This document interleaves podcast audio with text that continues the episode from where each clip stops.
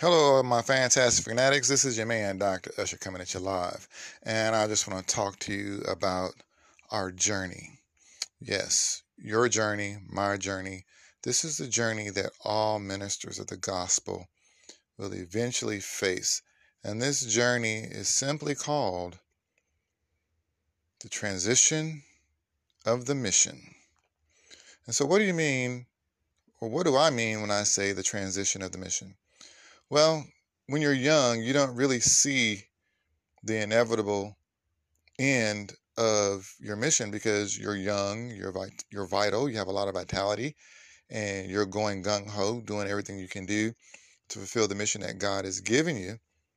But there's going to come a time in your life as a young minister where you're going to grow up, and you're going to get older, and your energy is not going to be the same, and your thoughts are not going to be the same. And you're just not going to be the same person. Some of you guys are going to go through wounded phase where you get wounded by the ministry, while other you guys will go through ministry, you know, unscathed. You know, nothing bad ever happens to you, only good things. But no matter whether you end up being hurt in ministry or you go through ministry unscathed, we're all going to have to go through this journey called the transition of the mission.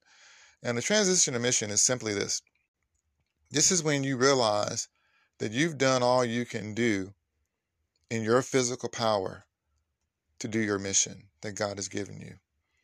And you recognize that you don't have a lot of time on the earth left, and you recognize your days are numbered, and you need to start looking at transitioning into putting someone else in charge of your mission, or transitioning to supporting someone else's mission. I know for me, at the stage of life that I'm in, you know, I'm looking at supporting other ministers or missionaries or, or ministries that have the same vision as I do, or the same calling or the same passion as I do.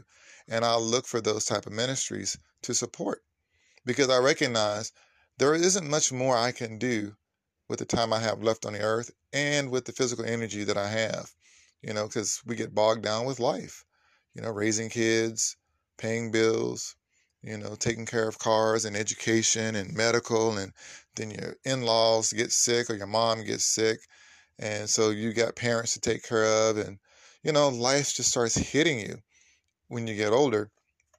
And if you're not careful, um, when life starts hitting you, you get disgruntled or discouraged and you lose hope because you feel like, well, golly, all these years I did all this work and I did all this ministry, and what good did it do? Because it hasn't done anything. It's, it's, you know, stagnant or hasn't come to fruition. And I'm telling you that, no, your, your, your job and your ministry and your mission is to do your part of the harvest. And remember, the Apostle Paul said, you know, some are the people that break up the ground. And there's some people that plant the seed, and there's some people that water. And then there are others that harvest. And so you got to recognize what your part in this whole mission that God has is. What is your part?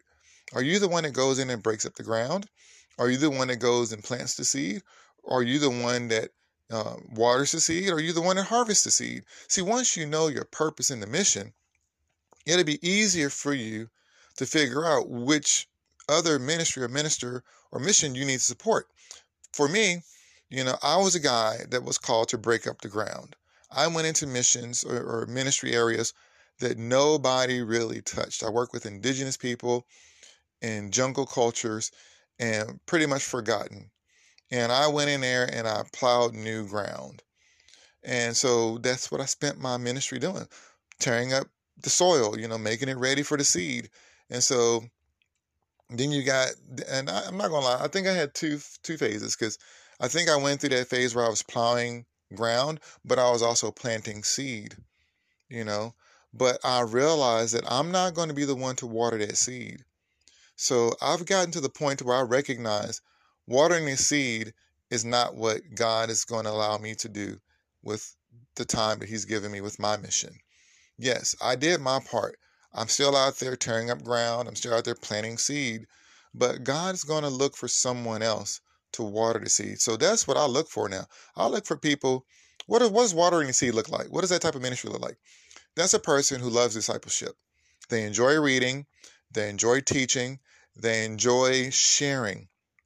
You know, their whole thing is encouragement, sharing, teaching, and not just ministering, but they're they're really breaking it down and walking that walk daily with other people.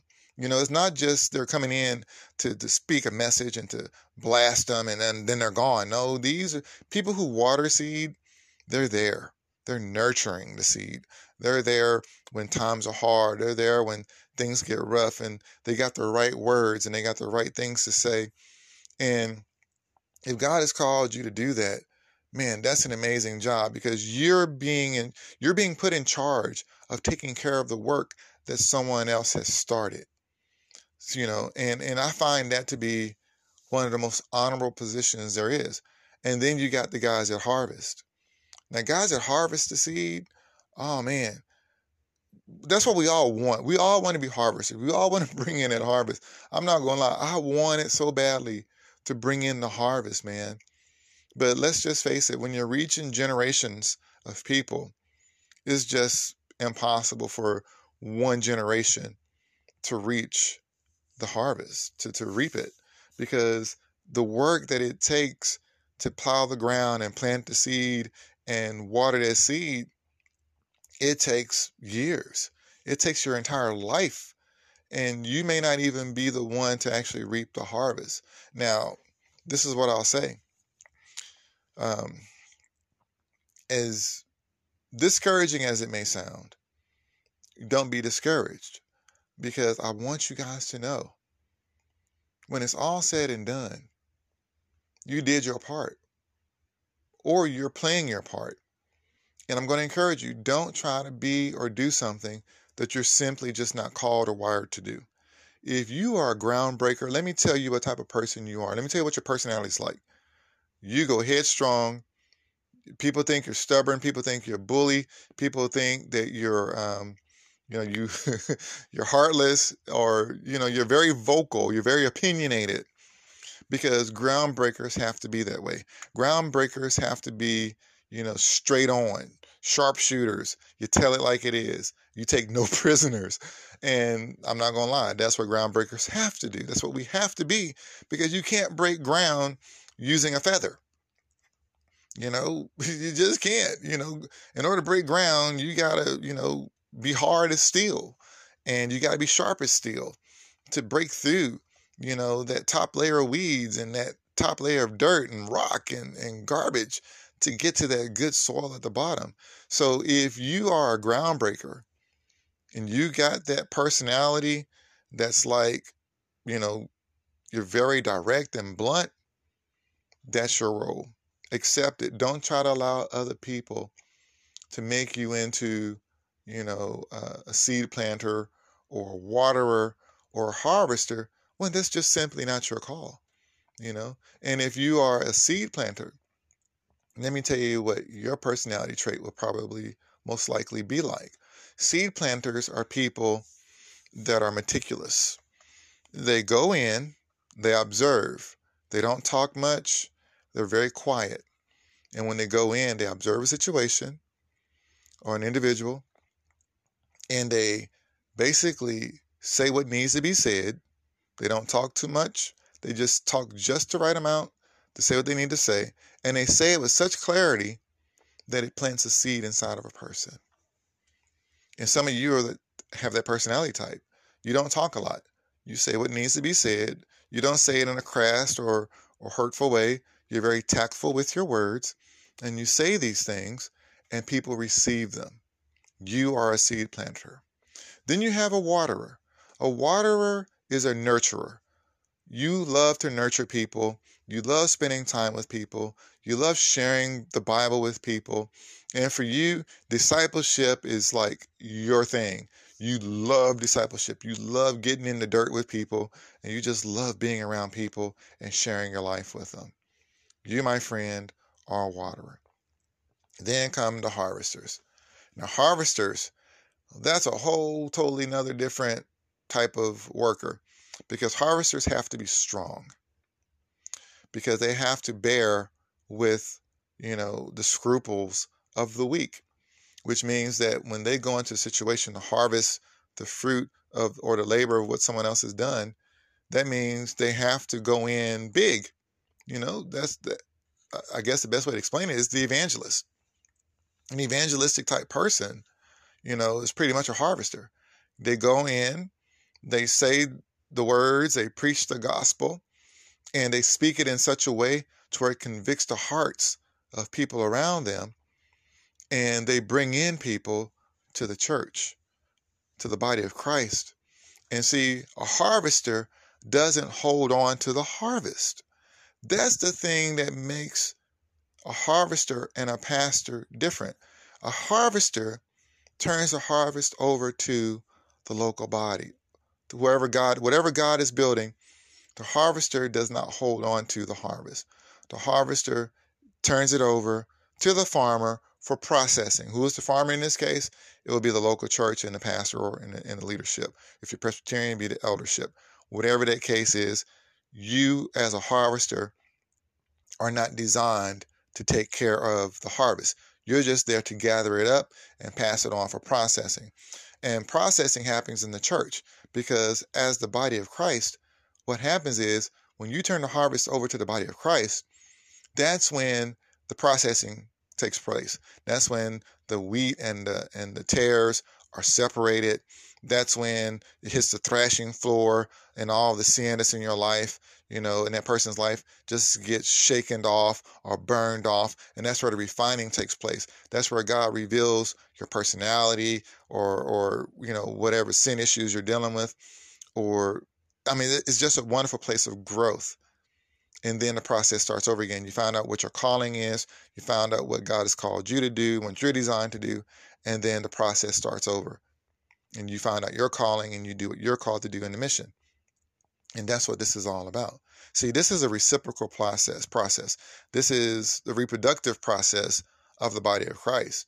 And so I don't want you guys to get into a place where you're trying to do all of those operations when you're just, you simply can't. I'm not going to lie, people.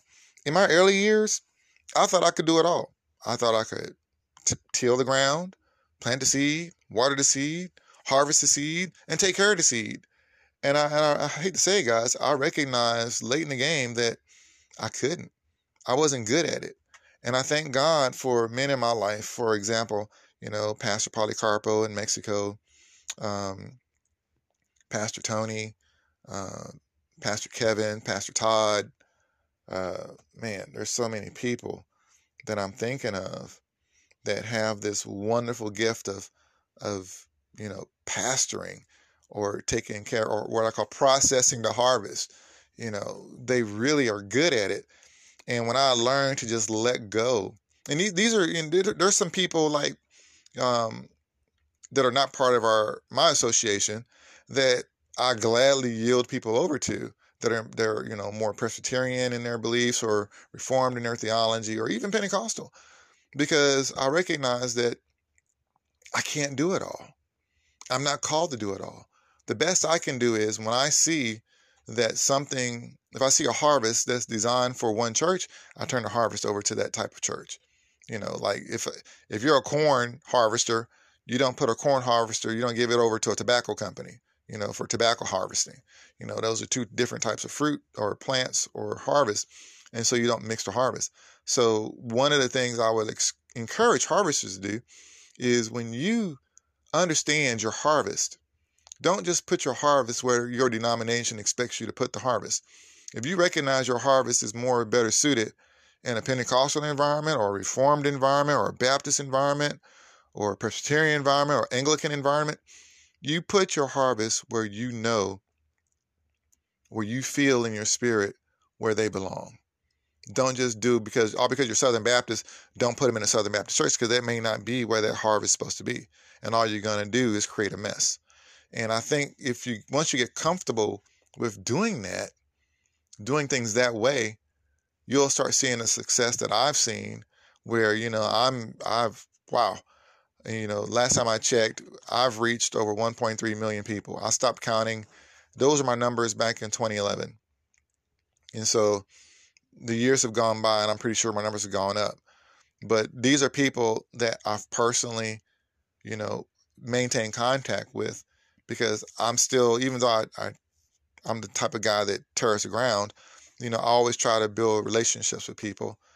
And I've learned that over the years, as I build relationships with people and I turn people over to other, you know, workers of the harvest, that I still maintain contact with the seed, you know, because these are people, you know, and these are people with feelings and, and, and emotions, and they value, they have value.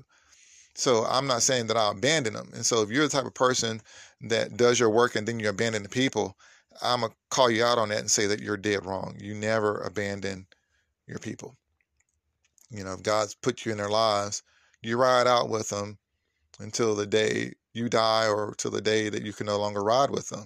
You know, even if it's long distance. You know, one of the things I can't stand about certain missions associations is that, you know, they'll send in missionaries that'll do a great work, and then that missionary is gone, and the missionary never maintains contact with that group of people ever again.